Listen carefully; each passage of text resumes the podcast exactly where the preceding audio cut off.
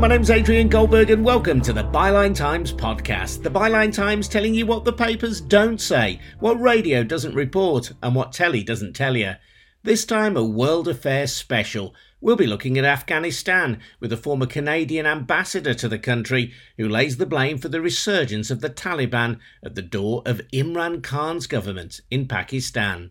This is the secret, the dirty secret that Pakistan wants to keep hidden but unfortunately, it keeps coming out.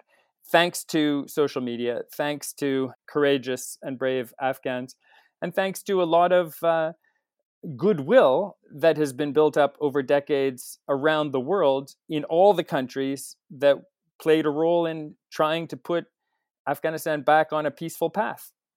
Plus, Belarus, where President Lukashenko's repression of his people has become ever more brutal. I think the point of no return has been passed, and people just cannot accept Lukashenko anymore. And that's what Lukashenko feels. He understands that, you know, for them, he's he's gone. All that to come. First, a reminder that the Byline Times podcast is funded entirely by people like you, taking out a subscription to our monthly paper, The Byline Times. And that also pays for our brilliant news breaking website, bylinetimes.com. Get details of how to subscribe at bylinetimes.com. Now, in Afghanistan, the Taliban are resurgent following Joe Biden's withdrawal of US troops, a decision mirrored by his British allies, thus ending, after nearly 20 years, America's longest war. The invasion was justified in the first place on the grounds that the Taliban was giving protection to Al Qaeda leader Osama bin Laden, mastermind of the 9 11 attacks in which nearly 3,000 people died. Many thousands more were killed in the subsequent US led bombing campaign. But the Taliban has not been eliminated, far from it, and as the Allies have moved out, they have moved back to reassert their grip on a country which, however slowly and imperfectly, had been working towards democracy and an improvement in women's rights. Chris Alexander, a former Canadian immigration and citizenship minister, has a special insight into all of this. In 2003, he was appointed Canada's first resident ambassador to Afghanistan and served as UN Deputy Special Representative in the country until 2009. He points to the Taliban's support from neighbouring Pakistan, dating back to its creation in the mid 90s, as a key to the organisation's long term survival, and argues that it is still acting as a proxy for Islamabad, a charge denied by the government of Imran Khan. Chris gave me his reaction to the renewed fighting in Afghanistan. Well, unfortunately, it's predictable in that the main issue that took us to Afghanistan way back in 2001 hasn't been dealt with. You know, think of those attacks in New York, think of everything we've heard about Al Qaeda. At the end of the day, Al Qaeda was just another terrorist outfit founded in Pakistan to achieve foreign policy aims that they use these groups to achieve. They know they can't beat India in a conventional war, so they cultivate irregular warfare against India and other foes. And one of their projects for the last 40 years has been essentially to have Afghanistan as a fifth province of Pakistan. And they got there for five years before 9 11 when the Taliban were in charge. They never really gave up that dream. And so we've been fighting the Taliban rightly because it's one of the darkest regimes we've seen in our lifetimes. But we haven't been addressing the root of the problem, which is Pakistan's support for the Taliban as a proxy army, which continues to fight even now after NATO has left and Joe Biden took that very controversial decision to to pull out. With Biden, I would have predicted he would pull everyone out because I met him back in 2009 when he was vice president elect, and he was very much against the mission even then. Probably the most anti Afghan mission of any elected politician I had met, I have met. But under any other leadership, I think we might still be there. But the issue would still be unresolved because no one has focused yet on what Pakistan is doing.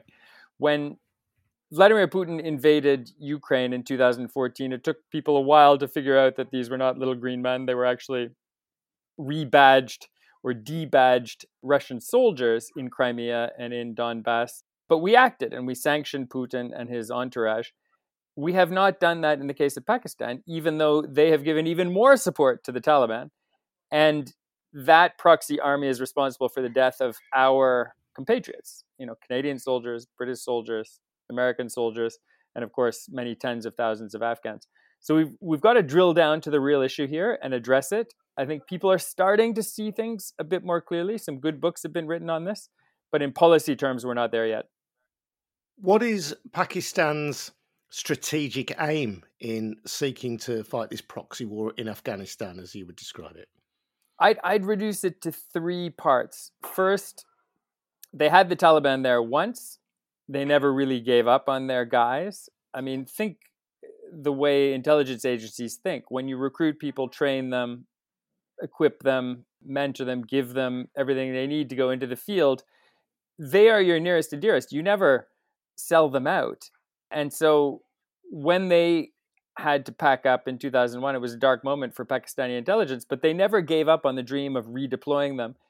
And when the US, UK, and others got distracted with Iraq in 2003, they sort of saw the way clear to fighting their way back to power. So that's one. The Taliban are their Joes, and they never gave up on their Joes, as a good intelligence agency never does. Secondly, this is a project Pakistan has had for over 40 years, since the time of Zia, basically to compensate for the loss of East Pakistan, it was as it was then known, which became Bangladesh in 1971.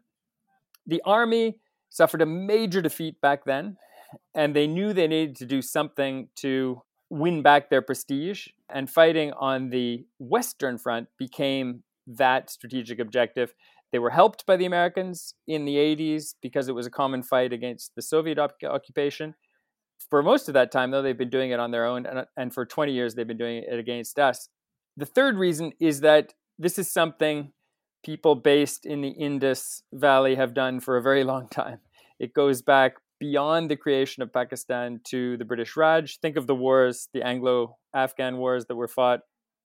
Think of the raids and interference that took place in the first three decades of the 20th century.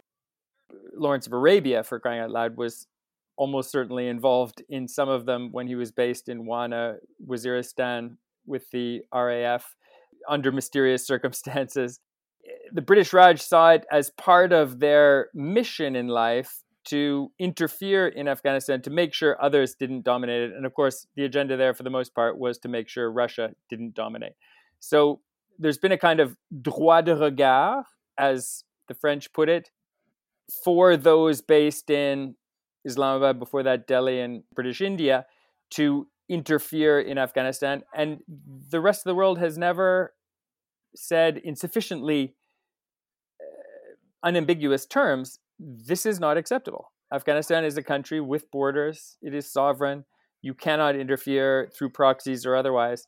And that's really the message that needs to be driven home today, I think, if we want to see peace in Afghanistan. One strategic aim that you haven't mentioned there is religion. And I'm interested to explore how important you think that is. Obviously, Pakistan is a Muslim country, and the Taliban are Islamist fundamentalists. They may well ally with other groups such as Islamic State and so on. Is this in any sense a religious war by proxy? It is, but it is Muslims against Muslims. I agree with you that the Taliban are motivated by religious goals. They are programmed in their training to think that Afghans are somehow heretics, and they have baked into them this extreme version of Islam, which we've seen in Daesh, in ISIS, and in other groups in recent decades, coming out of essentially the Wahhabi tradition that is intolerant and extremely militant.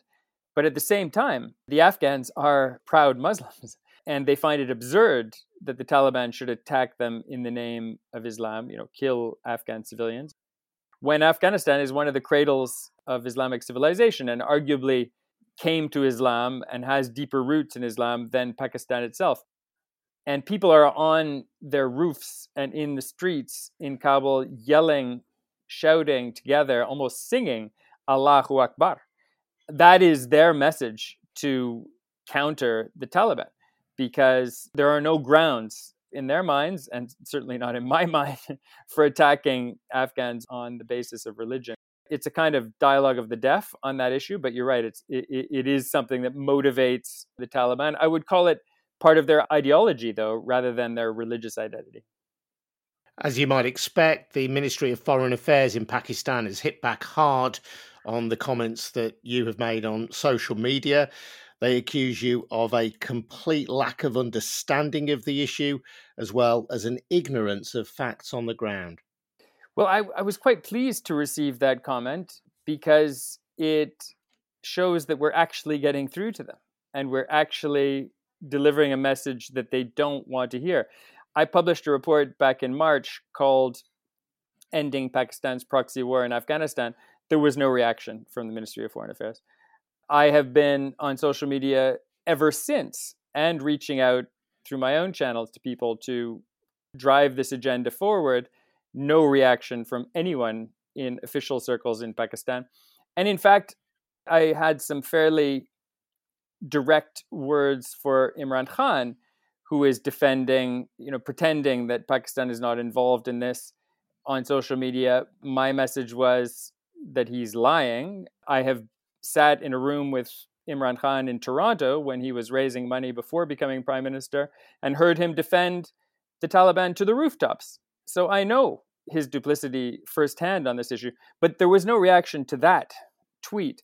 What they reacted to was one tweet I put forward, delivered by a friend who's very reliable in Afghanistan and who has contacts across the country, which included a photograph of about 100 Taliban fighters leaning against the fence erected by Pakistan on the border who had just come into the country to join the fight from Pakistan. And that is the story Pakistanis don't want told. And that is where the Foreign Office reacted, probably not because they care about their own reputation outside the country, but because the army told them to do so. This is the secret, the dirty secret that Pakistan wants to keep hidden but unfortunately, it keeps coming out. Thanks to social media, thanks to courageous and brave Afghans, and thanks to a lot of uh, goodwill that has been built up over decades around the world in all the countries that played a role in trying to put Afghanistan back on a peaceful path. And I just don't think whatever these misguided voices in Pakistan's foreign office say, I don't think the world is going to let Afghanistan drop just as quickly as some in Pakistan think we will. The war was initiated in 2001 after Osama bin Laden masterminded the 9 11 attacks.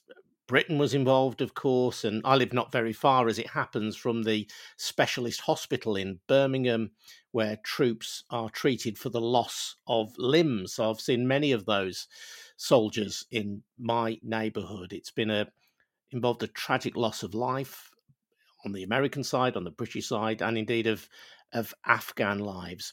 What do you make of the decision now by Western leaders to withdraw from Afghanistan? It's a mistaken decision, in my view. It would have been fairly low cost for the US and others, including the UK, to stay with a light footprint. And that investment would have protected the achievements of the last 20 years, which are real. The Taliban was gone from power, schools had been built, Afghanistan had advanced. Now, that said, I do understand as a former politician and as a citizen that it's not popular to keep troops abroad in our countries these days. It seems like a failed effort because there is no peace after 20 years, and no politicians of any stature have explained this issue that I was talking about of the cross border nature of the war, the large scale support of Pakistan for it. But I do think we were getting closer to that day of reckoning with Pakistan, and I think we'll still get to it. It becomes harder with no international military presence on the ground because the Afghans have their backs more to the wall. Now, Joe Biden, who is really personally responsible for this decision, I don't think it was the UK or any other ally or anyone else in Washington who mm-hmm. pushed for it. He has a particular uh, track record on this. And that goes back to the fact that he's one of those Democrats, few Democrats with Hillary Clinton, who voted for the war in Iraq, which was a terrible error, a historic mistake, a disaster, a strategic disaster, which cost everyone involved far too much and is still costing Iraq. He kind of overcompensated for his mistake on that front and turned against the war in Afghanistan, the mission in Afghanistan soon after. And I saw that as deputy head of the UN mission when he came as vice president elect in 2009. He, he wanted to pull our troops out even then, which was quite a radical position. So I'm not surprised. But I think the Western level of effort in Afghanistan still has yet to find its full position politically and in terms of concrete support. The US is still using air power on behalf of the Afghan army. All our countries are still funding the Afghan National Army. We don't want the Taliban to win and impose their dark agenda by force. That said, no one wants to send our troops back there. And I can only explain to Canadian war widows or injured British veterans or someone from Denmark, where I now am, who, who lost a family member in Afghanistan, what this mission meant if it is a success, if there is an enduring result and an enduring peace that benefits Afghanistan and the region. To get there, we have to grasp this nettle of Pakistan's role in the conflict. And it seems complicated, it seems certainly unprecedented. We've never chosen to confront this issue, but it can and must be done. We have imposed sanctions on Vladimir Putin, who leads a much more powerful country with many more nuclear weapons. It should be within our power to do what is necessary to compel Pakistan to drop this disastrous forever war in Afghanistan after so many years. We just need the political will to do it. And we're a bit on the back foot because issues like Brexit and the whole Trump legacy have put the usual players turned the usual players a bit more inward than usual. And COVID has certainly added to that. We need to turn outward again, think about our longer term interest, and think about bringing peace to a country that hasn't known it in 43 years. Chris Alexander. I'm Adrian Goldberg, and you're listening to the Byline Times podcast, funded by subscriptions to the Byline Times. Find out how to subscribe at bylinetimes.com.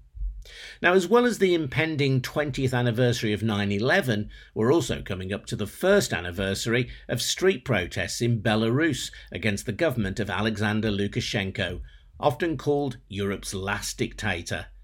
Lukashenko does put himself up for election now and again, but as he's won all of them since 1994, there are serious questions as to how free and fair they are.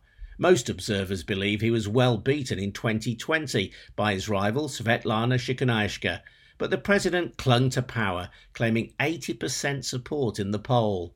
Yeah, right. The behaviour of his government and its supporters is becoming ever more brutal. Peaceful demonstrations have been met with violence. A Ryanair jet flying above Belarusian airspace was forced to land and hand over a political opponent. An Olympic athlete who complained about her team bosses on social media had to seek police protection in Tokyo. An exiled activist in Ukraine who helped people from Belarus seek refuge was found dead in a park with murder suspected. Journalist Hanna Lyubakova has been forced to flee Belarus for her own safety and has been telling me her story. Well, I remember when I was 14, I think it all started for me. At that age, I became a student of this high school called Belarusian Humanitarian Lyceum. It was a famous, prominent school.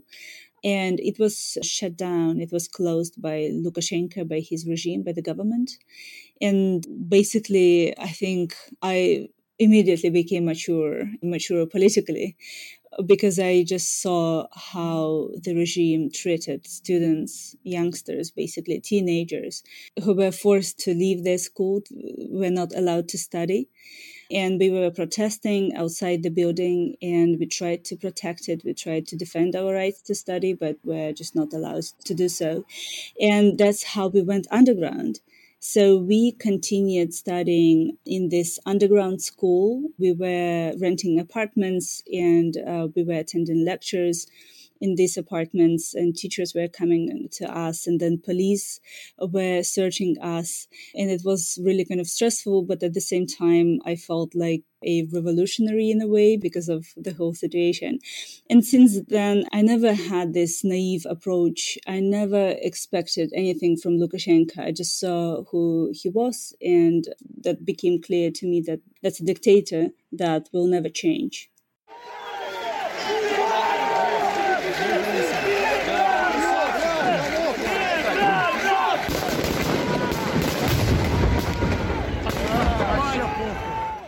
And things came to a head last summer with an election and with protests on the streets. Just tell me about that time. It was 2020. Lukashenko he was seeking re-election for his sixth term. When the election campaign started in spring, I think we did not really expect what would happen later that summer and that autumn. It was really a boring campaign, but then the coronavirus came and the majority of Belarusians of the population saw how the government treated them. Lukashenko was lying, state media was lying, and people got disappointed because Lukashenko, for years, tried to create an image of uh, someone who takes care of the people. And now he kind of began treating them in a very kind of satirical way. He was undermining, he was criticizing the victims of the coronavirus, he was hiding the statistics. And there is this dimension of safety and security that people all of a sudden lost. For years, Lukashenko tried to show that, you know, there is no war in Belarus, it's all safe, there is no crime. But with the coronavirus, people saw that their health, their safety, their lives are being undermined by, by the government, by, by Lukashenko. So they stood up, they started kind of organizing this um, campaign to bring some protective equipment to doctors. That's how many people got uh, mobilized. And then new faces appeared in politics. These were um, uh, Sergei Tikhanovsky, who, who is a prominent blogger who was covering the coronavirus, who was traveling across the country and talking to people. Then there was this ex banker Viktor Babarika, who was really, really famous, really prominent. And people really admired those new candidates who were not politicians before, but who were able to gather so much support among people. There were eventually three candidates. They were prevented from running in the elections, and people got so angry. And then three women appeared these were the wives and a political aide of one of the uh, potential candidates.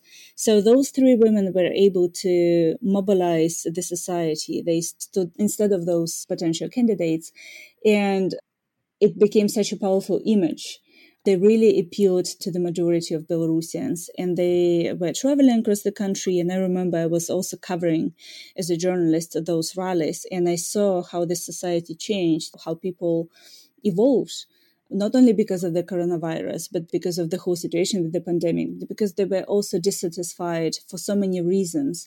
They were tired of Lukashenko, they wanted the economy to improve and kind of the situation to improve. And before the elections, it became clear to me that there is no way back. The society has just said no to Lukashenko. It's a really interesting story, Hanna, in that you were radicalized as a teenager because of the experiences at your school and the closure of your school, but it took coronavirus to radicalize the rest of the nation and to feel that they needed to speak out. Um, well, I, am not sure if radicalization is a good word for this. Well, I would say that for years Lukashenko tried to show himself as uh, he, he's a populist and people haven't seen what's happening across the world and basically in the region. Lukashenko also used Ukraine and the events in Ukraine to show that you know there is um, stability in Belarus and the situation is very stable. Nothing bad is happening, and people for years were scared of changes because of that, because of everything that they've seen and how propaganda has shown it to them. Many of them just remained quiet because of that. But then the situation with the coronavirus, and even before, a few years ago, there, there were massive protests already in Belarus against the this tax on the unemployed that Lukashenko tried to impose. A tax, a tax on the unemployed. Uh, yes, so there was this brilliant idea. I think uh, it originated in the Soviet Union, and Lukashenko tries to restore everything that the Soviet Union had. So the government needed money, and they came up with this idea to impose taxes on people who are unemployed, who don't have jobs.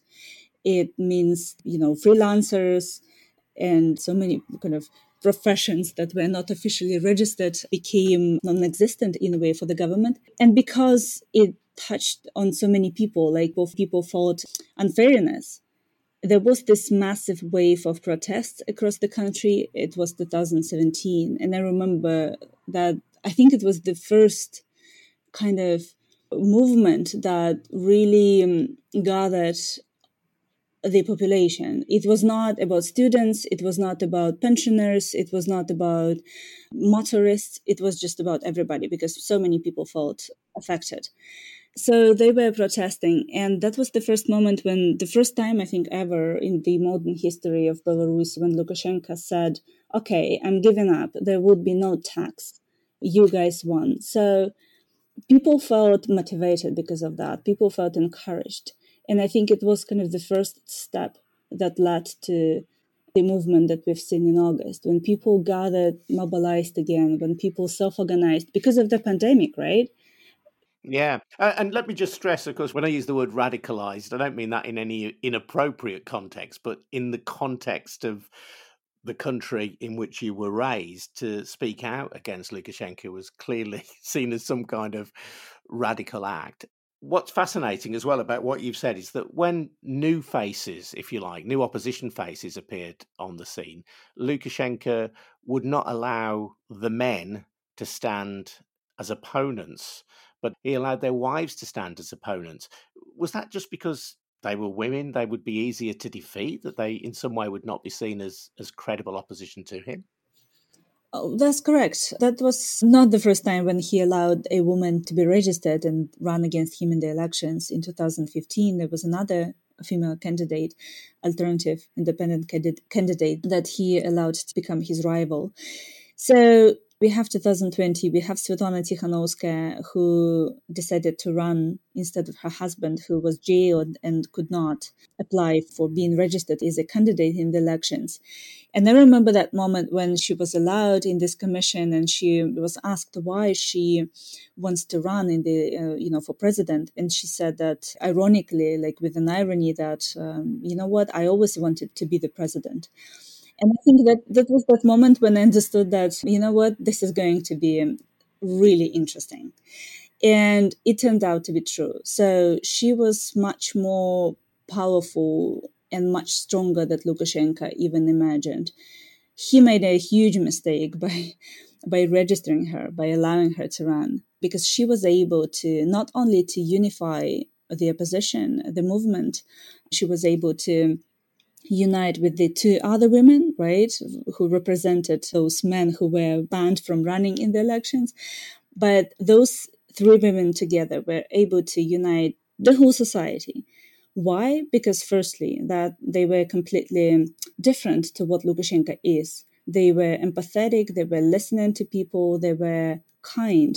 They were not proposing anything that would divide people. They were saying that they are running Svetlana Tikhanovskaya is running to bring justice and to bring a new free and fair election.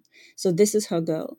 People were trusting her because of that. She's not kind of this traditional, I would say, politician that she wants people uh, to be respected, to be um, heard, and uh, to give them right to elect, to choose freely. And yeah, so that that's actually became the revolution. So so many, many, many people gathered, dozens of thousands of people gathered before the elections, and people saw that they are the majority. And perhaps for the first time, they were really confident about that. Because before, Lukashenko was always able to convince people that there are not so many of them. that people in Minsk, in the capital, protest, but people outside the capital in small towns are for Lukashenko. That was kind of the myth that the official propaganda tried to uh, create and was able basically to create, uh, you know, throughout all these years. But no longer in 2020, that was no, no longer the case. And that was really um, kind of when you see that the, you are the majority, it's very difficult to convince the people otherwise. And when on August 9th, they've seen the official results, 80% for Lukashenko, they did not believe for any second that it was true. Mass protests in Minsk triggered by the news of a secret inauguration by Belarus's embattled leader. The move by Alexander Lukashenko has been condemned by the West. So people felt deceived and people wanted to defend their votes and they came out to the streets and they wanted to kind of show to Lukashenko, to the regime that, you know what, there are so many of us. And people were all over the country. There were dozens of places, cities, towns, villages where people were protesting. It, it was incredible. But how Lukashenko reacted, so he attacked people with rubber bullets, with stun grenades. Uh, people were beaten, people were tortured. In the first three nights after the elections, there were 7,000 people who have been arrested. That's an immense number for a country of 9.5 million. And people were tortured in prison. There was no internet. But when the whole country learned, got to know what happened to so many of them, to so many people who were protesting, people were just kind of were not able to agree with that. And people were not able to stay silent. And that's why after the whole torture, the whole there were even women and men were raped in prisons. So people came out to the streets to protest against the regime, against Lukashenko. And what's, I think, incredible was that these were absolutely peaceful protests. Forgive my pronunciation, but uh, Tsikhanouskaya claimed that she had got 60% of the vote in the first round of the election. The European Union, amongst others, has said that it refuses to acknowledge the result, but nevertheless, Lukashenko is still ruling your country, ruling through fear and brutality. Well, that's exactly the case. Western countries did not recognize the election results. Not only Lukashenko is illegitimate, he is, I think, now illegal because he always rigged the elections. But now I think the scale of this falsification became clear to everyone, and the elections were not recognized. So, what I think is disappointing now to me is that since Lukashenko was not recognized, recognized what are we doing next as an international community? What is our reaction? For months sanctions were very light not really painful for the regime. And that's one of the very few tools that the west can impose in how the west can have influence over lukashenko. So there were not, I would say, substantial reaction in the first months, and that's why Lukashenko felt more confident. And sanctions, sectoral sanctions, economic sanctions were only imposed after the Ryanair plane was diverted, was first down in Minsk, the plane that um, had many European passengers.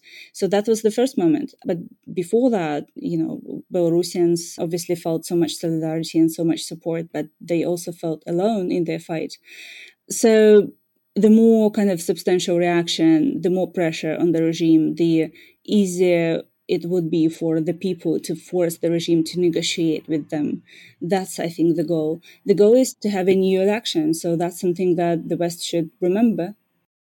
Our top focus at this hour Belarus is facing international condemnation because of a rogue move by its president. On Sunday, President Alexander Lukashenko forced a Ryanair passenger flight to land in the capital, Minsk, by sending a fighter jet to intercept the plane traveling through the country's airspace. Belarusian authorities had flagged what turned out to be a false bomb alert to force the plane to land. And on landing, the 26 year old opposition journalist who was on board the Greece bound flight was then detained, along with his girlfriend. That was an incredible aspect of this story, wasn't it? Uh, scarcely believable. A Ryanair jet forced to divert to Belarus. This was under the very close supervision of a MiG fighter, of a warplane. And that was because Mr. Lukashenko wanted Roman Protasevich, who was a, a well known blogger in Belarus, who I think had been exiled in Poland, returned to the country. Lukashenko is, is absolutely terrified of journalists, of dissidents, of any kind of critical voice, it seems, within the country. What happened in May with the Ryanair plane, it's in a way not surprising, really, because that's something that should have been expected. Lukashenko's only choice, Lukashenko's only way right now is to escalate. Um, he has been cornered. Um, he feels really um, under pressure because uh, while we don't really see a protest right now because people are scared, because the level of repressions is just incredible, is unprecedented, there is still discontent. It's very hard for people to forget what happened in August and to forget what happened after August throughout all these months. I think the point of no return has been passed and people just cannot accept Lukashenko anymore. And that's what Lukashenko feels. He understands that, you know, for them, he's, he's gone, despite him still controlling the army and security forces. So he feels so much under pressure that he um, kind of had to show how powerful he is by forcing down the plane. At the same time, he has actually shown how uh, his weakness, because a man who is a kind of leader who is uh, confident about his position wouldn't do so. And what happened with this Belarusian athlete, Kristina Timanovskaya, is another example of his weakness Belarusian Olympic sprinter Kristina Timanovskaya had yet to compete in her next event in Tokyo when she posted this plea online, alleging her national team was trying to force her to return home, where she fears she'll be jailed. What she did, she only criticized her coaches, the national delegation, the national team for their negligence she was forced to run this uh, 400 meter distance, which is not something she usually does. And she kind of published a short comment on Instagram about that. And she said that, you know, that sports officials in Belarus cannot do their job. The regime got so frustrated, got so angry because of that, because of her being vocal. And now in Belarus, everything that is critical towards the government or departments related to the system, to the regime, is being considered as treason. So she did not say anything about Lukashenko. She did not say anything about the government, but she got repressed. Immediately, her coaches came, told her to pack and come back to Belarus because she cannot represent the country anymore. And that just show, shows us how scared they are, despite them, you know, being considered perhaps by many as strong and you know still in power. The suppression of media voices that might be critical, the suppression of political voices that might be critical, goes on apace every day without attracting international headlines. I think the world, the West, just got used to the situation, got, got used to repressions in Belarus. It doesn't mean that we are used to those. Since August, there have been more than 500 cases of arrests of journalists. Most prominent bloggers, most critical bloggers are now in prison. Journalists were shot with rubber bullets. I had to run from stun grenades myself. I had to run so much that I was joking that I now I feel like an athlete myself um, in August. So the situ- I mean, the situation with media freedom has never been great. There was never media freedom in Belarus. I was always worried about my safety, about my freedom. I knew that I could be detained at any moment when I was in Belarus. But I think what I saw in August, a real war zone, kind of real war actually was uh, unleashed, was started against us journalists in Belarus. And Lukashenko before I think he kind of tolerated us in a way. I mean, we never felt welcomed as independent journalists, but what I feel after August is that he just wants us to be eliminated as a profession, I think, in the country. A Belarusian activist was found hanged in a park near his home in Kiev early on Tuesday. Ukrainian police have launched a murder investigation. Vitaly Shishov led a Kiev based organisation that helps Belarusians fleeing persecution. There's a big geopolitical fact at play here, isn't there? Which is the support of Belarus, the support of Lukashenko by Putin, by Russia. This is what underpins Lukashenko's authority. And he's spoken in the last few days of being willing to deploy Russian troops to uphold his authority in the country. I think if not for Putin, Lukashenko might not have been in power. What is happening now is that he obviously tries to show that he has support of, of Putin. And Putin is interested in the status quo, but it doesn't mean that Putin wants Lukashenko to stay in power. He's not a big fan of Alexander Lukashenko. Putin is really scared of his neighbor, another dictator, another authoritarian leader being deposed by a street protest, because that's something that Russians might might take as an example. So he wants the status quo and he does everything to protect it. The support that Lukashenko received is not huge, but it's been just enough to sort of stay in power and continue repressing people. What can we do as ordinary people in the West? What can politicians do in the West to help support the people in Belarus to enjoy the kind of freedoms that we enjoy and take for granted? There are so many things that might be done. I mentioned pressure, and pressure is really important to force to end violence, to release political prisoners, to force Lukashenko and the government to agree to negotiations. Uh, support assistance is really needed. Now, what's happening? Lukashenko is destroying the ecosystem of civil society. He is destroying media.